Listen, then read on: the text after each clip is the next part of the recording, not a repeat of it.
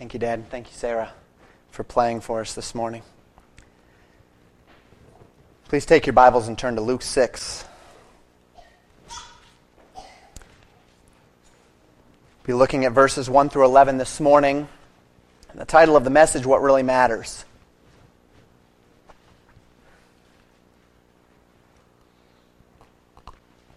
At the end of Luke 5,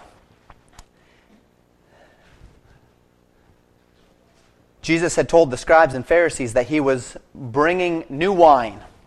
You recall that message from two weeks ago. It's not that he was bringing something different in essential character.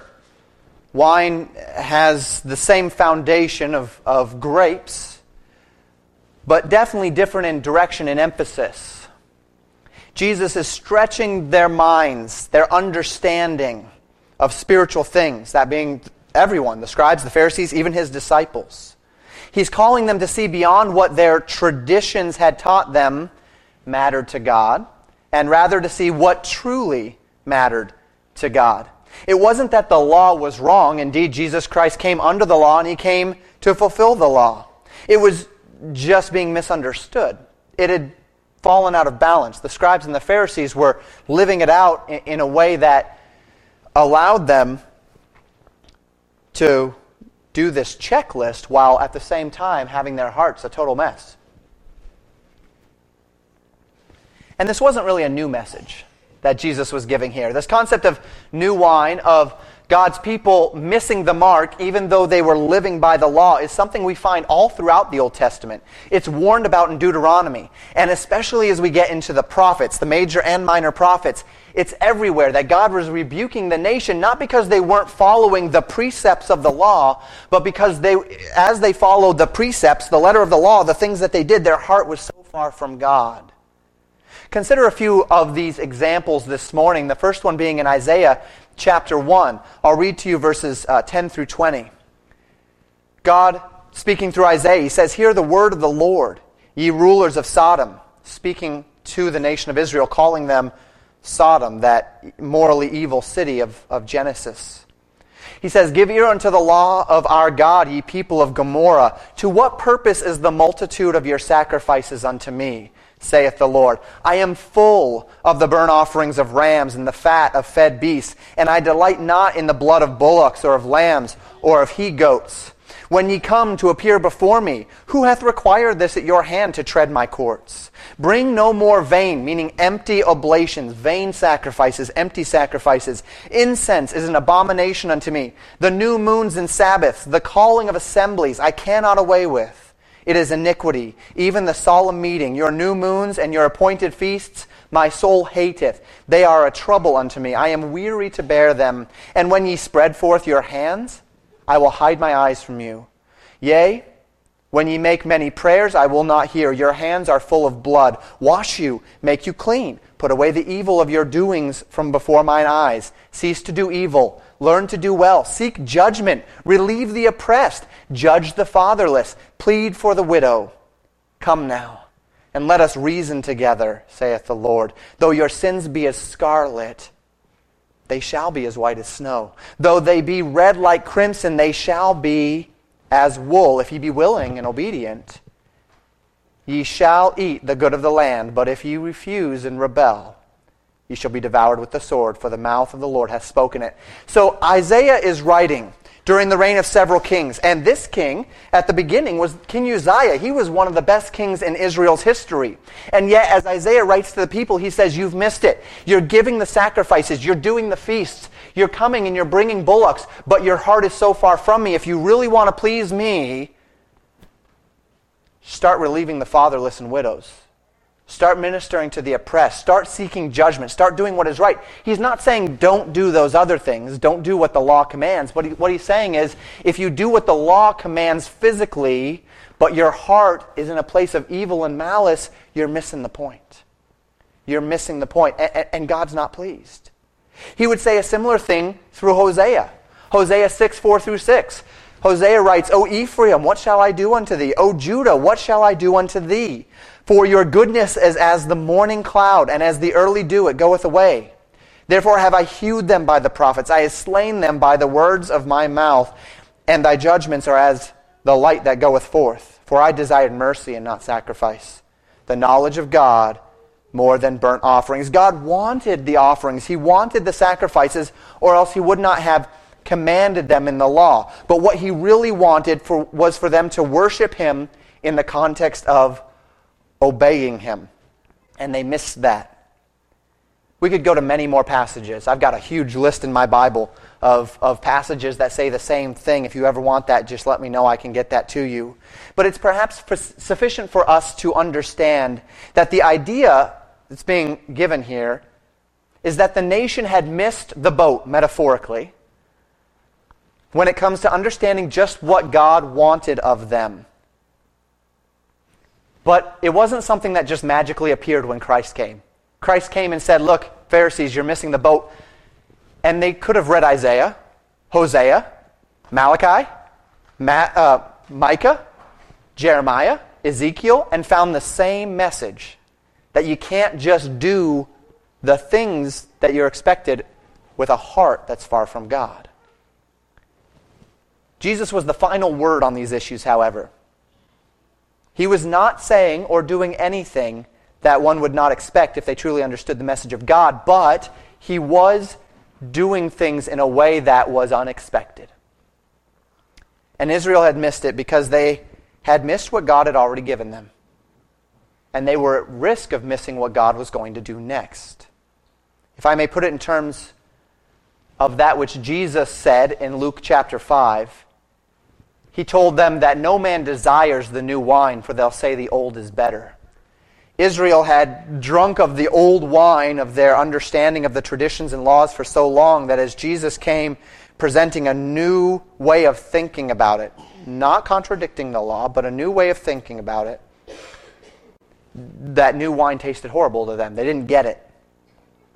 And they were at risk of rejecting it altogether. So today we're going to consider two accounts, both on Sabbath days, through which Jesus is going to make one point as his words in Luke 5, forgiving the paralytic of his sins, were deeply controversial, shocking, and offensive to the Jews, so too now his actions will be deeply controversial, shocking, and offensive to particularly the scribes and the Pharisees. Actions which will not be an offense to God, but will be an offense to those who claim to speak for God. So let's dig in this morning and we'll understand these matters together. Beginning in verse 1 of Luke 6, we read this And it came to pass on the second Sabbath after the first that he went through the corn fields, and his disciples plucked the ears of corn and did eat, rubbing them in their hands. The phrase the second Sabbath after the first is, is a very strange phrase in the Greek. It could literally be translated the second first Sabbath the second first Sabbath.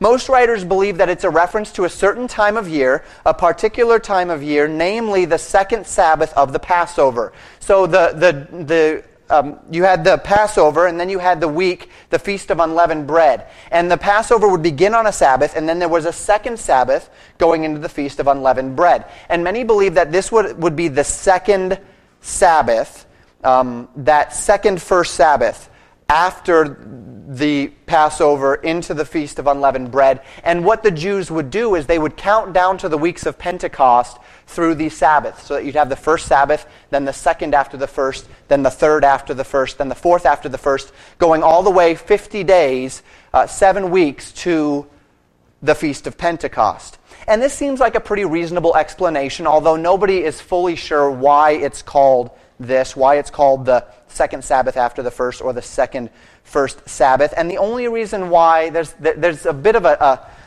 a flag in my mind about this, the only reason why I would question that explanation is because Luke is writing to a Gentile audience here, right? He's writing to most excellent Theophilus, a Gentile man. And we find that quite regularly through the book of Luke. If there's some sort of very Jewish specific element, Luke tends to explain himself. He tends to explain that specific element because he knows he's writing to a, a Greek who may not understand the Jewish traditions. And he doesn't explain this one.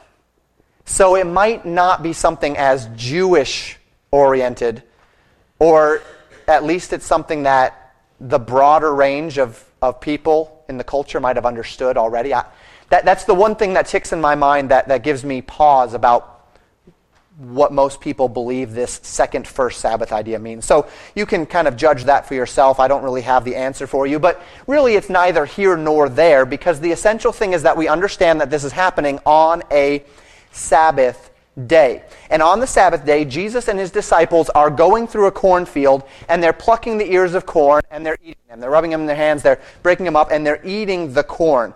And it's important to understand not only was this action not a violation of the Mosaic law, but in fact it was explicitly allowed in the Mosaic law.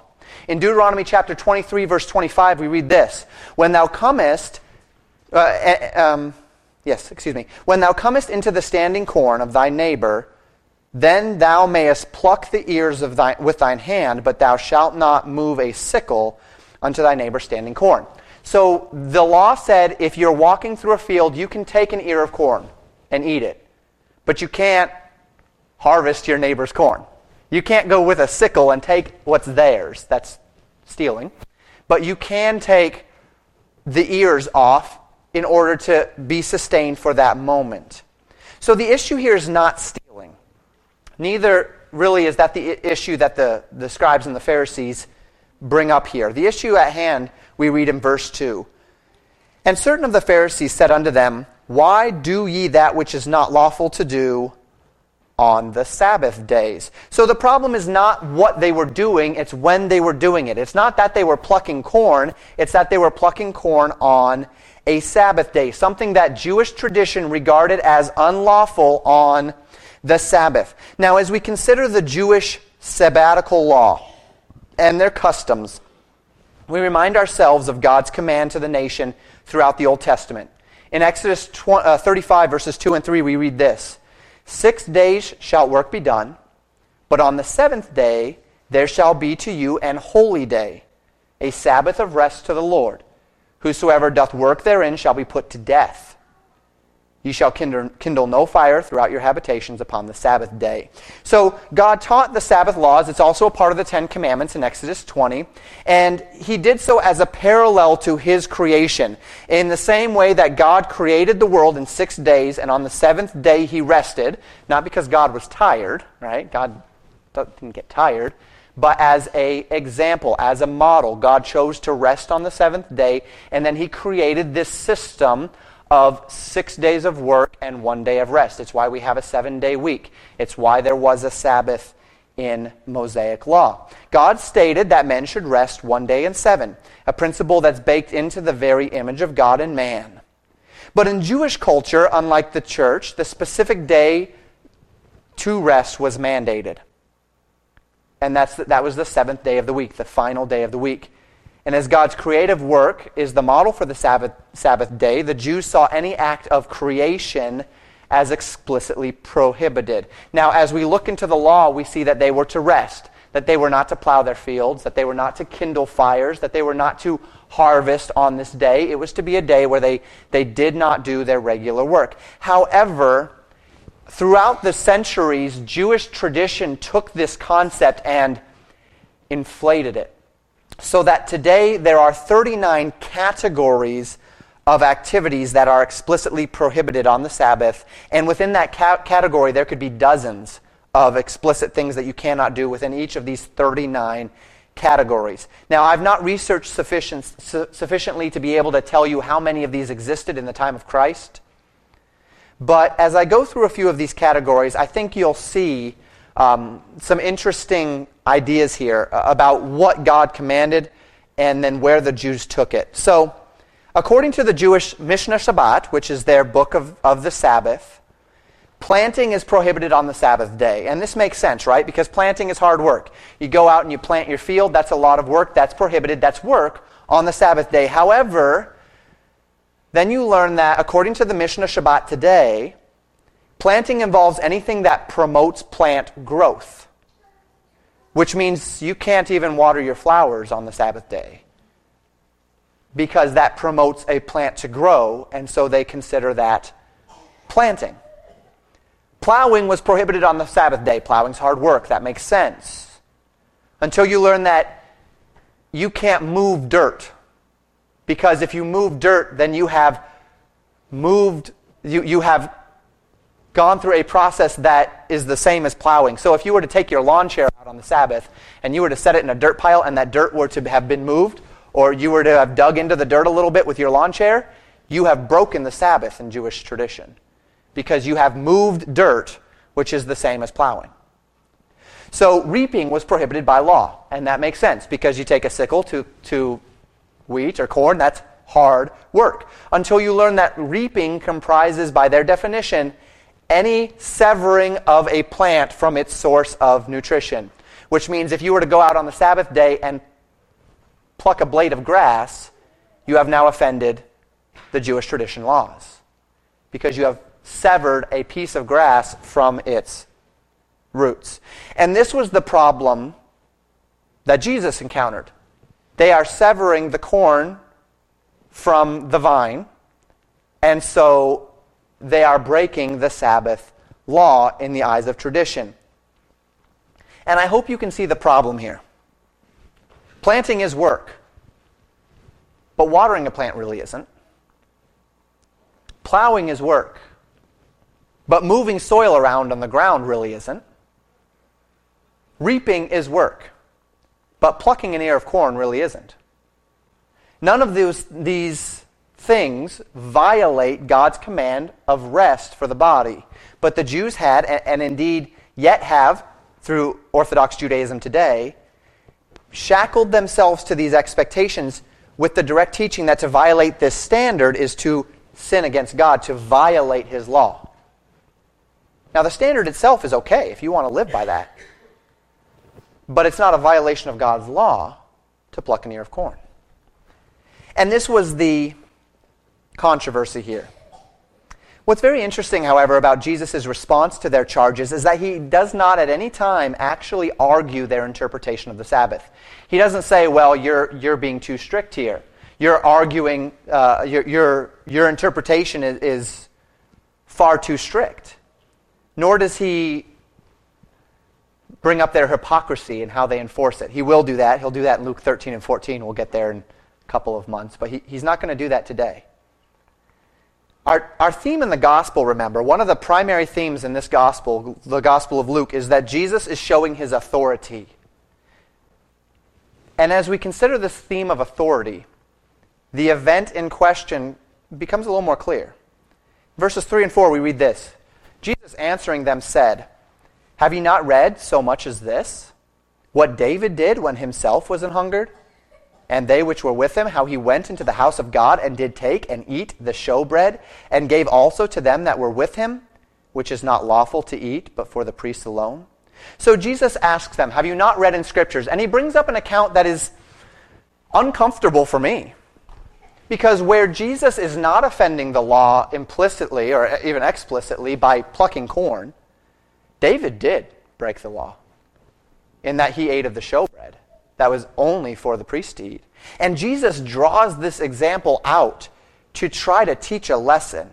The passage we're speaking about is found in 1 Samuel 21. Uh, we went through 1 Samuel several months ago. Uh, perhaps you remember. David is fleeing from Saul for the first time. He's finally found out that Saul means to have him killed. Jonathan confirms it. David flees, and he flees to the, ta- the tabernacle of God, which is in Nob and he speaks with the high priest named Ahimelech. And he deceives Ahimelech. He tells Ahimelech that he's on an errand for the king, when in fact he's fleeing from the king. And he tells Ahimelech, I'm on an errand for the king. My men that are with me, it's a secret errand. They're out hiding in the woods. I'm the only one here, and I need sustenance. Do you have sustenance, and do you have weapons? I don't have a weapon because I had to leave so quickly, and I don't have any food. And he makes this request of Ahimelech in 1 Samuel 21, and we pick up reading in verses 4 through 6. The scriptures say, And the priest answered David and said, There is no common bread under mine hand, but there is hallowed bread. That would be the showbread. If the young men have kept themselves at least from women. And David answered the priest, and he said unto them, Of a, of a truth, women have been kept from us about these three days since I came out, and the vessels of the young men are holy, and the bread is in a manner common, yea, though it were sanctified this day in the vessel. So the priest gave him hallowed bread, for there was no bread but the showbread there but the showbread that was taken from before the Lord to put hot bread in the day when it was taken away. So David is in great need, and Ahimelech's only source of support would be the, the, the previous week's hallowed bread from the tabernacle. Not the bread that was actually sitting on the table, but the bread that Ahimelech had taken after he replaced it with the new bread for the week. And what happens would be that they would take that old bread, and that would be the priest's bread to eat. We find this regulation in Leviticus 24, verses 5 through 9. And thou shalt take fine flour and bake twelve cakes thereof. Two tenths deal shall be one cake and thou shalt set them in two rows, six in a row, upon the pure table before the Lord. And thou shalt put pure frankincense upon each row, that it may be on the bread for memorial, even an offering made by fire unto the Lord. Every Sabbath he shall set it in order before the Lord continually, being taken from the children of Israel by an everlasting covenant. And it shall be Aaron's and his sons, and they shall eat it in the holy place, for it is most holy unto him of the offerings of the Lord made by fire by a perpetual statute. So the cakes are baked, 12 in all. They would take them and they'd, they'd stack them by twos, six in a row, uh, across. And they would place that before the Lord. And then they take the old showbread, and that would be the high priest's to eat in the tabernacle before the Lord. And this was to be the most holy of all of the things that he were to eat. So every, every week people would come and they'd bring bullocks and they'd bring lambs and such, and they'd be slain on the altar, and a part of that would be for the priest to eat. And this showbread was the same way. So Ahimelech had this showbread. He had last week's showbread, and throughout the week he was eating it before the Lord in the tabernacle. And this is the bread that he gave David to eat, with, with only the condition that David and the men that weren't with him, but he said were with him, uh, that only they, if they were clean if they were ceremonially clean, if they had not gone in unto a woman, and he said they've not gone in unto a woman, and indeed their vessels are clean. Well, of course, their vessels are clean, they're non existent. Uh, he didn't have any men with him. Uh, so, so he gets the bread, and then he flees. So, what just happened here? Ahimelech and David broke the letter of the law. But for what purpose? The bread was Ahimelech's to eat. It was given to him. It was his, he had authority over that bread. And he gave up his privilege of eating it to help another in need. Now, we're going to be careful here, particularly as we get into application, because I'm not preaching moral relativity. I'm not preaching that in certain circumstances what God says is wrong can be right. But this was a ceremonial law that Ahimelech every week faithfully performed. A brother was in need, and all he had was this bread. He made sure that the man he was giving it to was ceremonially clean. And then, in a one time fashion, he yielded this bread to David to help him. He took the authority that he had over the bread and he gave it over to meet one in need. Ahimelech's intent was not to spurn God's authority, was not to spit on God's law. It was not to violate the law of God. This isn't what Ahimelech wanted. His heart was not in a place where he's like, yes, I finally get to violate God's law here. He was being careful, he was being deliberate, and there was a need. We know that he was being careful and deliberate because he insisted that David be clean. Ahimelech loved God, and he had every intent every week of eating the showbread in the tabernacle before the Lord in obedience to God's command. But here was a one time instance where Ahimelech was being asked to violate the letter of the law to sustain a fellow man of Israel. And so he, in good conscience, within the context of a desire to love and honor God, sustained his brother in need. If I may put it this way, Ahimelech allowed a one time violation of the letter of the law, but he never yielded the spirit of the law. And we'll see Jesus give examples of this again in, in Luke 13 and 14. He'll rebuke the Pharisees and he'll say, Which one of you, having an ox that falls into a ditch on the Sabbath, will not get it out, right? You'll break the Sabbath on one Sabbath day in order to save the life of the ox because it's right to do so. But you wouldn't just go out and do anything you want on a Sabbath. This is a one time violation for a greater need. This is the idea here. And that's what happened between David and Ahimelech. And so Jesus confronts them on this scenario. Did David really do something wrong in eating the hallowed bread in need as a one time effort to sustain his life in a time of trouble? And if David and Ahimelech's actions can be seen as reasonable even before the Lord, then why would Jesus and his disciples on the Sabbath going and picking corn for their own sustenance be a problem? Why is that so unreasonable? And then Jesus drives his point home. Remember, we just mentioned authority. Ahimelech had authority over the showbread. God has authority over the Sabbath. And Jesus drives his point home, and he says, even if we were doing something that, that you're troubled with, verse 5, and he said unto them that the Son of Man is Lord also of the Sabbath. Just as Ahimelech had authority over that showbread, Jesus has authority as God in flesh over the Sabbath day. He is Lord Sabaoth, as we sang this morning in A Mighty Fortress is Our God. All throughout the Old Testament, God calls it my Sabbath.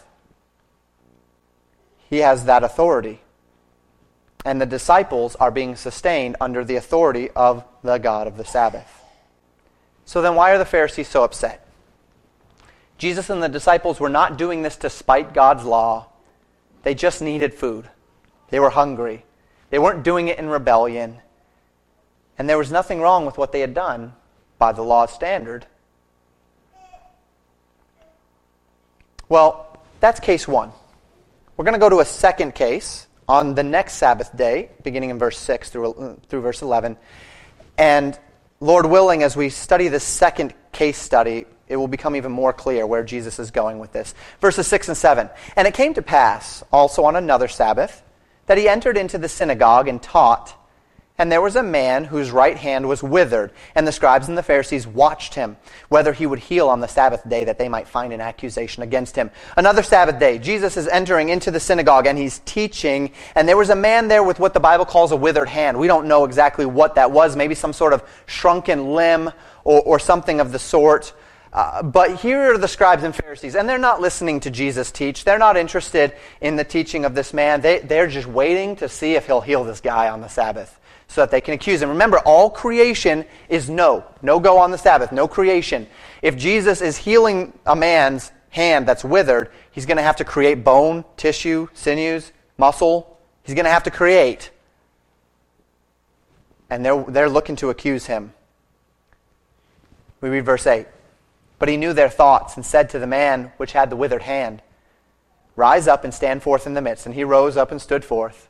You can kind of maybe see Jesus dragging this out a little bit to see, what the, see how the scribes and Pharisees are re- reacting. So the man stands up, and then we read in verse 9 Then Jesus said unto them, I will ask you one thing to these scribes and Pharisees, one question. Is it lawful on the Sabbath days to do good or to do evil, to save life or to destroy it? Should I really bypass blessing this man simply because of the day of the week? Should I really not help this man? Tell him to come back tomorrow? What if, what if that won't work? Should I really bypass an opportunity to bless this man because it's the Sabbath day? Just like the cornfield, Jesus is not seeking to spit in the face of the law. He's not trying to ignore the concept of the, fab- of the Sabbath.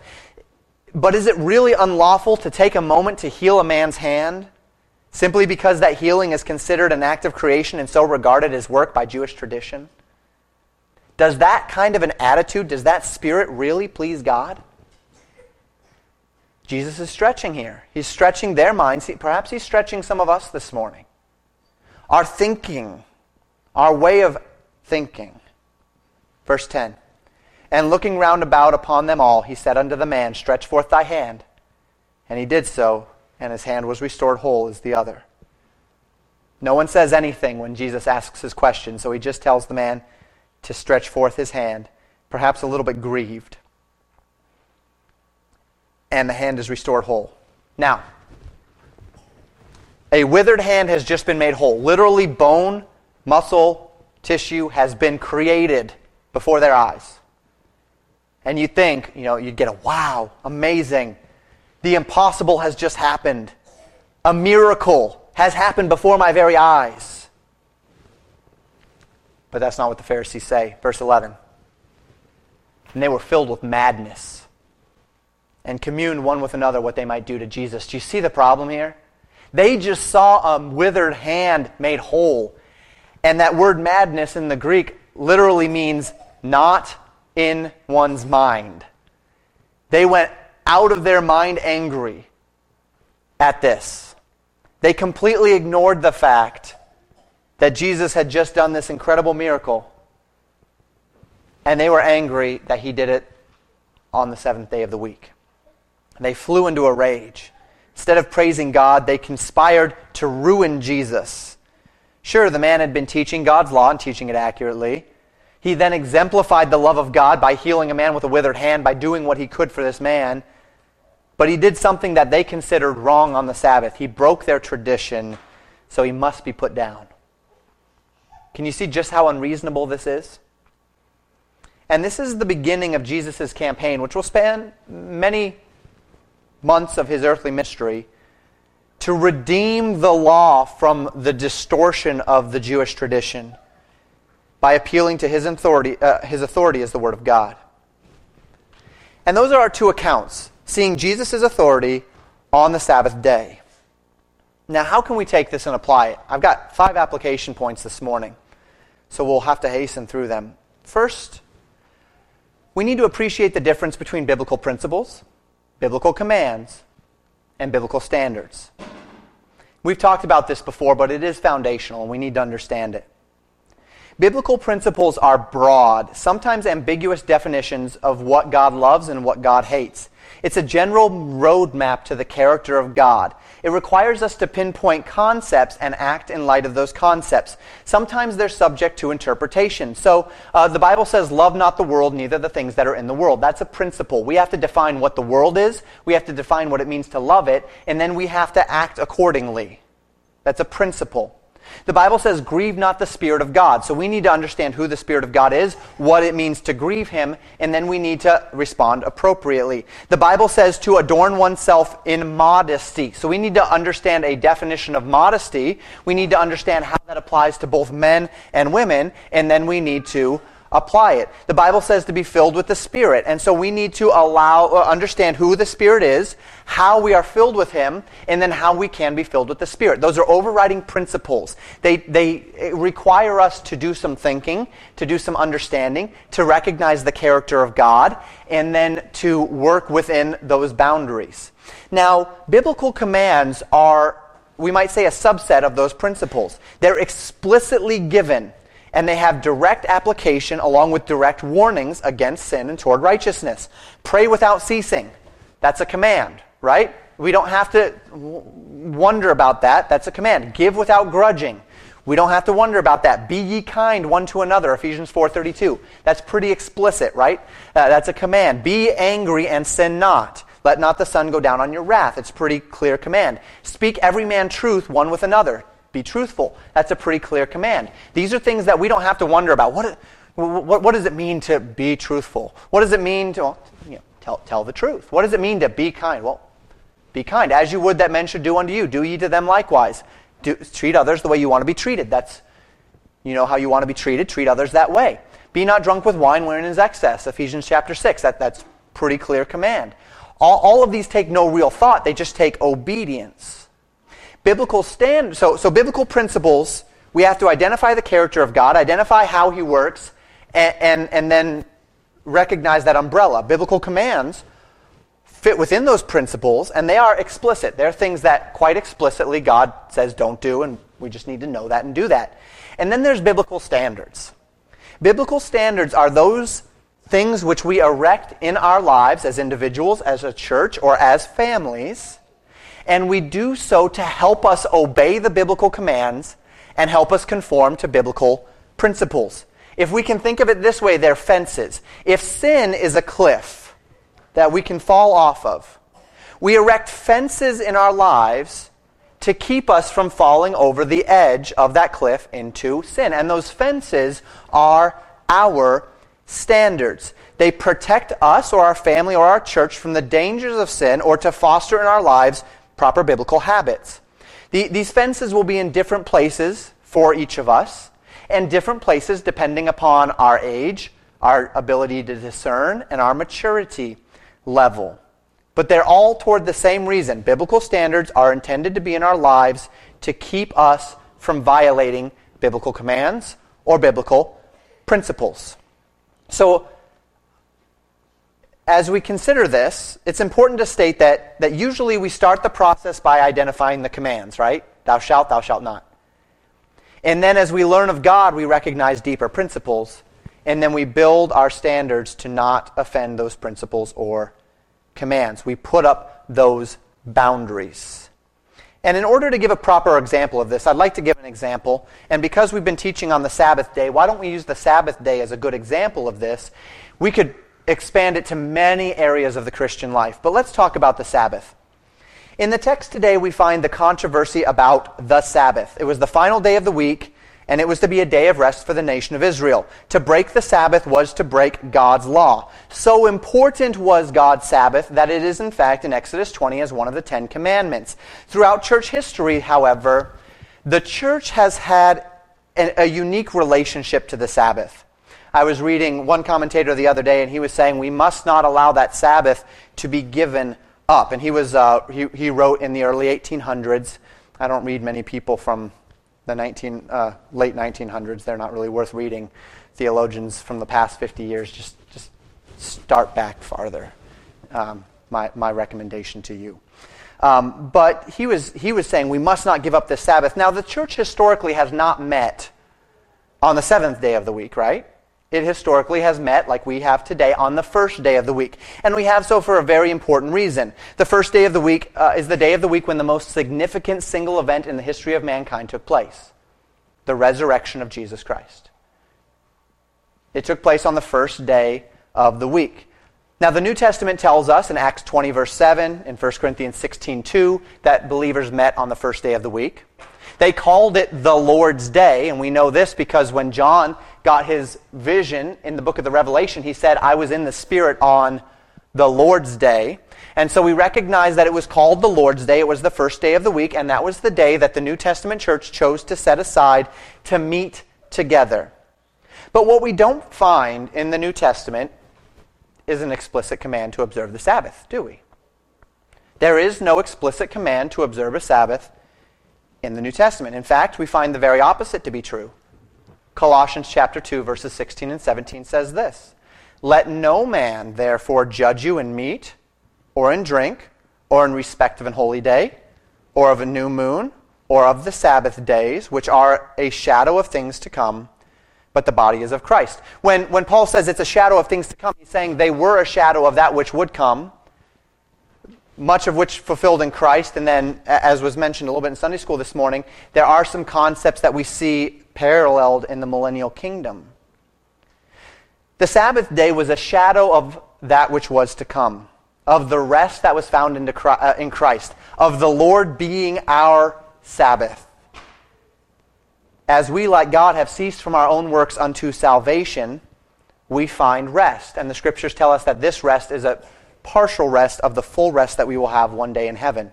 If you want to read about that, it's in Hebrews chapter 4, specifically verses 9 through 11. So once the reality of Christ appeared, once he died on the cross and rose again, that shadow was no longer necessary. The Sabbath day has been fulfilled. There's no command in the New Testament to observe it, and in fact, Paul says, Don't let anybody judge you if you do or don't eat meat, do or don't drink certain drinks, if you do or don't recognize a holiday, if you do or don't recognize a feast day, or if you do or don't recognize a Sabbath. And we could go to Romans 14, and we could go to 1 Corinthians 14, and we could talk about the weaker brethren principle and whatsoever is not of faith is sin and these concepts. And we've talked about them before, and we will talk about them to get, to, again. We just don't have time today. So there's no explicit command to the church, as there was to Israel, to observe a certain day as a Sabbath day. There's no Sabbath command. But we do see a principle, don't we? And that principle goes all the way back to creation, a one in seven principle. God rested from all his labor on the seventh day. He hallowed the seventh day. He took a day of rest, not because he was tired, but because he wanted to set an example. He ordained a seven day work week and called those who followed him to take a day off. Not just man, but beasts. There was a 1 in 7 principle. But we don't just see the 1 in 7 principle daily, do we? Or weekly. We see that God expected the land of Israel every seventh year to have a year of rest, where they would not plant on the land. And God promised that the, in the sixth year he would prosper them double so that the land could be rested on the seventh year. And of course, Israel didn't do that, which is why they went into captivity for 70 years. Because there were 490 years where they refused to allow the land to rest, and God wanted to give that land back its 70 Sabbaths. So he put them out of the land for 70 years to give the land rest. But as we look at this, this, this forms a principle. And that principle is what we might call a 1 in 7 principle. That God rested one day in seven, that he asked man to rest one day in seven, beasts to rest one day in seven, the land to rest one day in seven. And I think that it would be a little bit short sighted of us to not see a principle here that God wants his people to rest. So we identify a principle, a one in seven principle. What does that mean for you? Well, for some of you, it might mean you take Sunday and you make it a day of rest. For others of you, there might be another day of the week. For someone else, it might kind of be a 24 hour period that spans from one day into another that you consider. For, for some of you, you may not take it. And you know what? That's okay too. That's okay too. We've identified a principle. I have had to learn that that principle is important to me. I was not taking a day of rest for some time, and, and my body started breaking down. I need that. Started taking it, and I believe that, that there's a blessing in it. But there's a principle. Now, the Seventh day Adventists, they take a literal seventh day Sabbath, don't they? They take the seventh day and they observe it from Friday night at sundown to Saturday night at sundown, just as the Jews do. The seventh day of rest. Is that wrong of them to do? No. It's not, as long as they don't tell us we're doing something wrong for not doing it too. That's where it becomes wrong. You do what you believe the Lord would have you to do, that's great. But don't judge others for not doing for not holding your standard to the principle. That's the concept. Others recognize a 1 in 7 principle, right? Their body needs rest, they take one day and they actually rest. That's great. Some won't allow their children to go out and play for one day of the week. Some won't go out to eat on one day of the week. Whatever it might be, all that's fine if you want to do that. As long as you're using those standards to help you conform to what you believe is a right principle that God has given. And you're not trying to judge others by your standard. Because it's a standard that you've erected to conform to a principle that you've identified. For others still, you don't regard a Sabbath, and according to Colossians chapter 2, Paul says, don't judge them on keeping of a Sabbath day. Because we're not under the law, and Christ is our, our rest. This is perhaps not the clearest example. If I were going to choose an example, I wouldn't choose the Sabbath because it's, it's uh, something that we, we have been completely released from today. Um, but I did kind of kill two birds with one stone here using the Sabbath example that Jesus taught so that we could talk about the Sabbath as well. Um, I hope that it helped you a little bit. If you're still wondering about this, or if you want more details about principles, um, commands, and, and, and uh, standards, you can come see me. I have preached on it before. I can perhaps point you to some of the messages I've preached on that in the past. But we hasten on here this morning. Point number three take care not to burden reasonable principles down with unreasonable standards. Take care not to burden reasonable principles down with unreasonable standards. Uh, this is a point of warning to we, as particularly conservative Christians, who often hold very high standards in our lives and our families. And let me just say this high standards are not a bad thing. The older my children get and, and the more I learn, the tighter my standards are, are becoming. And if I were, you know, if, if we were to envision sin as the edge of a cliff, any reasonably careful person would not necessarily put their only fence right at the edge, right? You would at least back it up a few feet so that if you jumped over the fence or if you fell over the fence or if your ball went over the fence, you wouldn't end up at the bottom of the cliff. You'd back it up a few feet, and, and, and there's, there's a reasonableness to that. People with lesser discernment, if I had small kids, I'd back it up several yards. And I may even put a second fence so that my kids would know you can't go past the first fence, and when they inevitably go past the first fence, at least there's another fence there to keep them from falling over the cliff. But, and I, I speak here specifically in the context of, of, corporate standards, of church standards, of family standards, um, where you as an authority are, are passing down standards to others. There, there comes a point where wisdom can give way to irrationality. And I say this carefully because what I really don't want anybody to glean from this message today, and I think somebody probably will, but I'm not trying to give you a license to sin.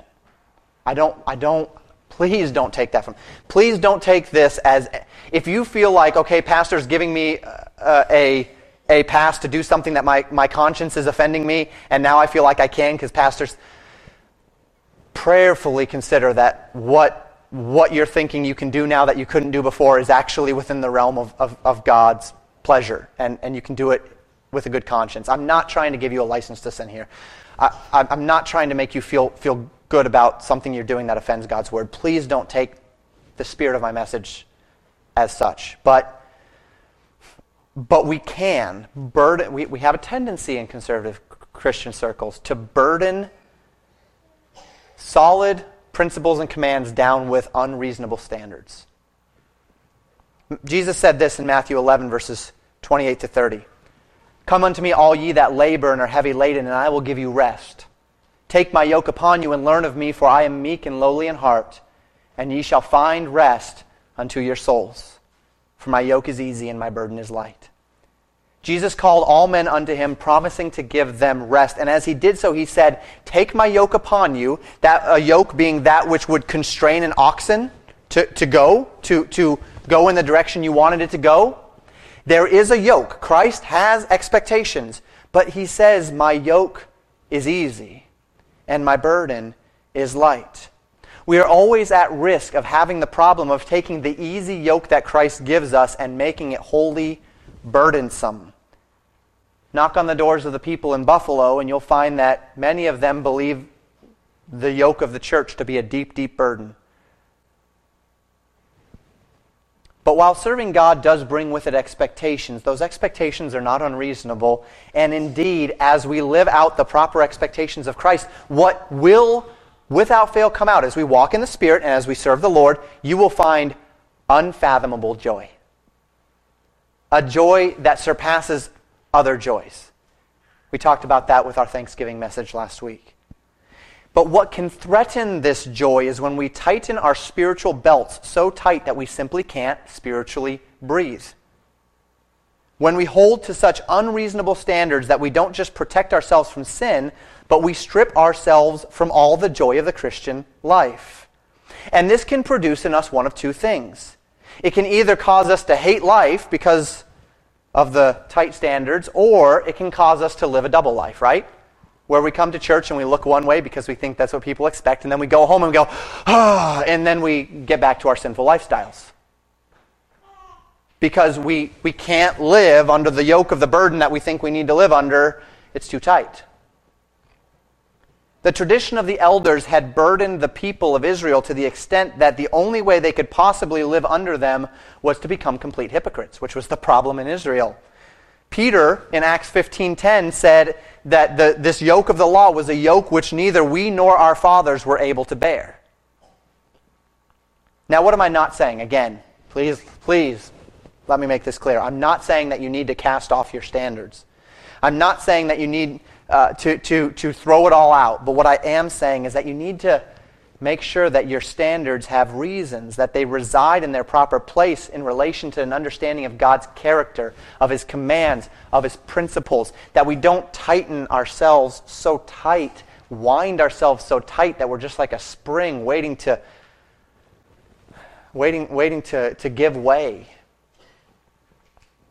If your life has no joy, if, your if your standards are causing your life to have no joy, if you feel so constrained by your standards that you have no joy, there's something wrong.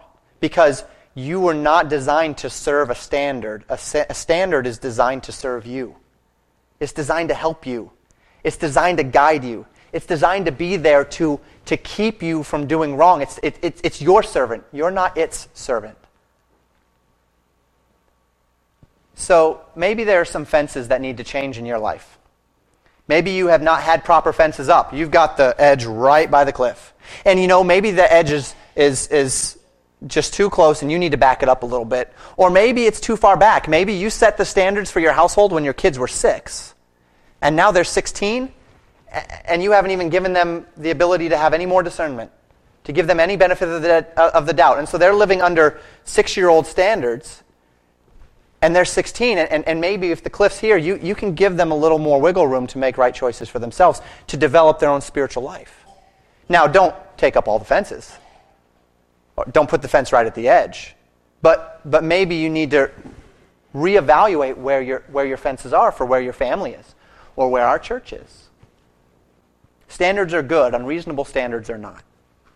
Guard yourself from sin, but guard yourself from being so fearful of sin that you can't live your life.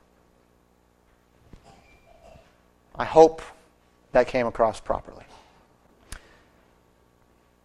Point number four the letter of the law at the expense of the spirit of the law does not fulfill the standard of the law. In the Old Testament, God expected his people to obey the law, to do the things which he had called them to do. But we started our sermon today by reading verses in the Old Testament where God rejected their observance of the letter of the law because they were not fulfilling the spirit of the law. In contrast, we see two men, David and Ahimelech, who breached the letter of the law in order to hold more closely to the spirit of the law. And again, I'm going to I want to be careful here. Please don't don't regard this as license. This is not, I, I, don't want this to become morally relativistic. God knows my heart, so I can do wrong because God sees my heart. It's not quite like that. But it's, it's not okay to think that you're right with God simply because you do Christian things. It doesn't work that way. You're not implicitly right with God just because you go to church. You're not implicitly right with God just because you have standards of modesty. You're not implicitly right with God just because you don't watch a certain rating of movie. You're not implicitly right with God just because you don't listen to certain musicians or a certain type of music. That doesn't implicitly make you right with God. What makes you right with God? When you keep God's commandments. When every action that you take flows from a love for God and an intention to glorify God. When every time you put those headphones on to listen to that music, you can say this music is right before my conscience, right before God. When every time you sit down to watch that movie, you can say, this movie is right before God, or if it's not, I'm going to turn it off when, it's, when, when, I, when I see the problem. Because your loyalty is not to the thing, it's not to the standard, it's not to the rating, it's not to, it's to God. You love God. You want God to be pleased with you. Every day you wake up and you say, How can I please God today? You don't obey your parents just because you have to obey your parents and they'll take away your stuff if you don't. You obey your parents because that's what pleases God. You don't obey your boss just because if you don't obey your boss, you'll get fired. You obey your boss because that's what pleases God. That's the motivation. That is what is supposed to drive us. And if you're driven by a desire to please and love God, all that stuff is going to fall into place. Those standards are going to find themselves. Because you love God. And if you're doing it and God's not pleased, then you want it gone because you want to please God. If I may put it simply, 1 Corinthians 10:31. Whether therefore ye eat or drink, whatsoever you do, do all to the glory of God. That's it. That's how it works. And you can enjoy life to the full in this context, can't you? You can work to God's glory. You can play to God's glory. You can fish to God's glory. You can watch television to God's glory. You, you can do those things. You can enjoy secular things while glorifying God in spirit. And if life is just nothing but a burden, then maybe something's a little bit out of balance. And it may very well be that your standards are giving you a false security as to whether or not you're right with God. Because you can go down your checklist every day and say, okay, I did this, did this, did this, went to church, read my Bible, but your heart is far from Him. Because you're not actually doing anything you're doing to glorify God, you're doing it for your own purposes. You're doing it to feel good about yourself, you're doing it to, to confirm yourself in, in self righteousness, whatever the reason might be. God wants your heart. And if He has your heart, the rest will fall into place. He said in John 14, 15, If you love me, keep my commandments. And indeed, if you love Him, you will. Final point guard against the pervasive human exercise of hypocritical accusation or judgmental denial. The deep desire for accusation and judgment, like the Pharisees looking at Jesus, watching him heal, and being so caught up in the fact that he healed that they, that they didn't even realize that he had just performed a miracle. It caused them to completely miss the blessing of God. They were so interested in judging his actions on the Sabbath that they missed the whole love thy neighbor part. Even more so, their interest in accusing Jesus was wrong, uh, uh, of wrongdoing, excuse me, caused them to ignore the very supernatural miracle that they witnessed. And we can do the same. We can be so busy judging others for their failings, comparing ourselves with others. I'm okay because they're doing this too. I'm better than they are, at least, whether it's believers in the church or whether it's unbelievers around us. Well, at least I'm not like my neighbor doing fill in the blank. We can so be so busy identifying and engaging and, and, and judging ourselves by others or judging others, typically so that we can keep our mind off of our own failings, that we fail to identify what God's actually doing. So busy judging a man for a different music standard or dress standard that we reject him. So busy calling a man out for his failings that we fail to acknowledge that God has or could use him. And again, I, I, don't say that we, we should not call sin what it is or ignore compromise or any of those things.